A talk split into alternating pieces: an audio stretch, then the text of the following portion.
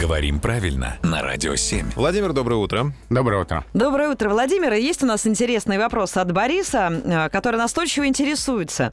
Э, Как вернее говорить, чекушка или четушка? Четушка. Ведь э, это одна четвертая от одного литра, то есть четверть литра. Вот так вот. э, Что ин- такое есть слово, да? Я не знаю. Кстати, вот мы буквально на днях отмечали день чекушки, и вот практически актуальный вопрос от Бориса. А Слово «четушка» словари не фиксируют, только «чекушка». «Чекушка» Всё. через «к», да. Расходимся. И значение, это тоже, это народно-разговорное слово такое, тоже, что четвертинка в одном из значений этого слова, то есть не любая четвертинка, а именно бутылка водки или другой жидкости емкостью в четверть литра.